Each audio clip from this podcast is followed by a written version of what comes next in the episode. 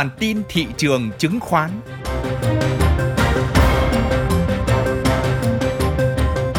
Xin kính chào quý vị. Đây là bản tin thị trường chứng khoán của Thời báo Tài chính Việt Nam.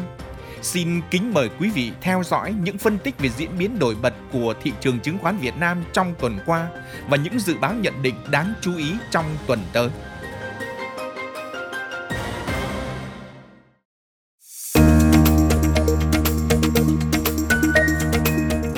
Thị trường chứng khoán trong nước vừa trải qua một tuần khá tích cực. Thị trường tăng điểm khá tốt và ngược dòng chứng khoán thế giới khi nối dài chuỗi tăng sang tuần thứ tư liên tiếp. Đóng cửa phiên giao dịch cuối tuần, chỉ số VN Index đạt 1.129,38 điểm, tăng 14,16 điểm, tương đương 1,3% so với phiên cuối tuần trước. Đây cũng là mức cao nhất kể từ cuối tháng 9 năm ngoái. Tăng điểm cũng là diễn biến của hai chỉ số chính trên sàn Hà Nội. Theo đó, đóng cửa phiên cuối tuần, chỉ số HNX Index đạt 231,54 điểm, tăng 3,1% điểm, tương đương 1,4%. Upcom Index đạt 85,71 điểm, tăng 1,09 điểm, tương đương 1,3% so với phiên cuối tuần trước.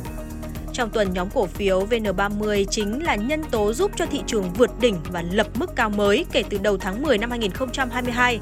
Tuy vậy, nhóm vừa và nhỏ, Mid-cap and Small-cap mới là các nhóm có mức tăng mạnh nhất trong tuần vừa qua, lần lượt hồi 3,62% và 2,82%, trong khi nhóm VN30 chỉ tăng 0,82%. Độ rộng thị trường rất tích cực với 20 trên 23 nhóm ngành tăng giá nổi bật như đầu tư công, xây dựng và vật liệu xây dựng, hóa chất.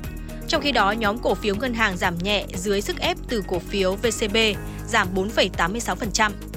Thanh khoản bình quân phiên toàn thị trường đạt 19.424 tỷ đồng một phiên, giảm 2,9% so với tuần trước. Tuy vậy, đây vẫn là mức thanh khoản cao kể từ đầu năm, gấp đôi so với 2 tuần cuối tháng 4. Trong đó, thanh khoản khớp lệnh cũng sụt giảm 5,5%, còn 16.892 tỷ đồng một phiên. Thanh khoản toàn thị trường đang ở tháng tăng thứ 3 liên tiếp, từ mức thấp nhất hồi tháng 3 chỉ ở mức 10.500 tỷ đồng một phiên, đã tăng lên mức 20.068 tỷ đồng một phiên kể từ đầu tháng 6. Cũng theo thống kê, thanh khoản bình quân quý 2 đang cao hơn 39,63% so với mức bình quân ở quý 1. Khối ngoại quay lại bán dòng 1.005 tỷ đồng sau khi mua dòng 1.739 tỷ đồng trong các tuần các quỹ ETF ngoại cơ cấu danh mục. Lũy kế từ đầu năm, khối ngoại đang mua dòng 2.139 tỷ đồng. Kể từ đầu tháng 6, khối ngoại đang bán dòng gần 200 tỷ đồng trên toàn thị trường. Đây cũng là tháng bán dòng thứ 3 liên tiếp. Các quỹ ETF đã vào dòng hơn 19 triệu đô la Mỹ ở tuần vừa qua, ghi nhận tuần hút dòng thứ 3 liên tiếp. Lũy kế từ đầu năm, các quỹ ETF đã giải ngân 171 triệu đô la Mỹ, xấp xỉ 3.986 tỷ đồng. Thị trường chứng khoán trong nước đang cho thấy sức mạnh khá tốt từ dòng tiền nội. Các yếu tố hỗ trợ trong nước nhìn chung khá ổn. Dù vẫn còn tâm lý chờ đợi ngấm thực tiễn, song quyết tâm hỗ trợ nền kinh tế là khá rõ nét khi tiếp tục các chính sách mới được thông qua. Cơ hội tăng vẫn còn nếu dòng tiền nội tiếp tục chứng minh được sức mạnh. Tuy vậy, thị trường chứng khoán tuần tới dự báo sẽ chịu áp lực lớn hơn bởi nhiều yếu tố cần sự kiểm đếm thực sự. Đầu tiên là việc thị trường chứng khoán thế giới vẫn trong nhịp điều chỉnh vì lạm phát chưa thuyên giảm và từ đó có thể gia tăng chính sách tiền tệ diều hâu hơn từ các ngân hàng trung ương lớn. Điều này có thể tác động tới thị trường trong nước trong một vài tuần tới. Trong khi đó, thì thị trường chứng khoán trong nước đã duy trì nhịp tăng khá dài nên áp lực điều chỉnh có thể lớn hơn.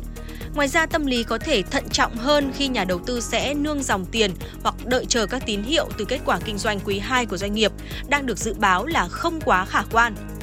Theo các chuyên gia của MBS, tâm điểm của thị trường tuần tới sẽ là loạt dữ liệu vĩ mô tháng 6 cũng như nửa đầu năm.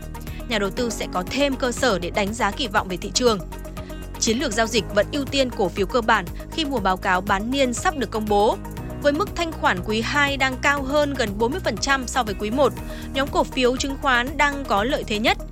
Trong kịch bản thận trọng, áp lực điều chỉnh từ chứng khoán thế giới tác động đến thị trường cùng loạt dữ liệu vĩ mô không đạt kỳ vọng.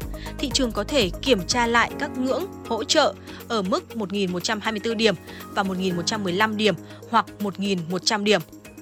Còn theo chuyên gia của VNDirect, xu hướng hiện tại của thị trường vẫn khá tích cực. Tuy nhiên, nhà đầu tư cũng không nên hưng phấn thái quá và cần giữ cái đầu tỉnh táo khi thị trường đã có một nhịp tăng mạnh gần 100 điểm trong vòng 1 tháng vừa qua. Ngay tuần tới, thị trường sẽ đón nhận thông tin vĩ mô quan trọng là số liệu tăng trưởng GDP quý 2 năm 2023 của Việt Nam. Nhiều dự báo cho rằng, số liệu tăng trưởng GDP quý 2 sẽ vẫn kém khả quan, đồng thời Thị trường cũng chuẩn bị bước vào mùa công bố kết quả kinh doanh quý 2 với bức tranh chung vẫn nhiều gam màu xám.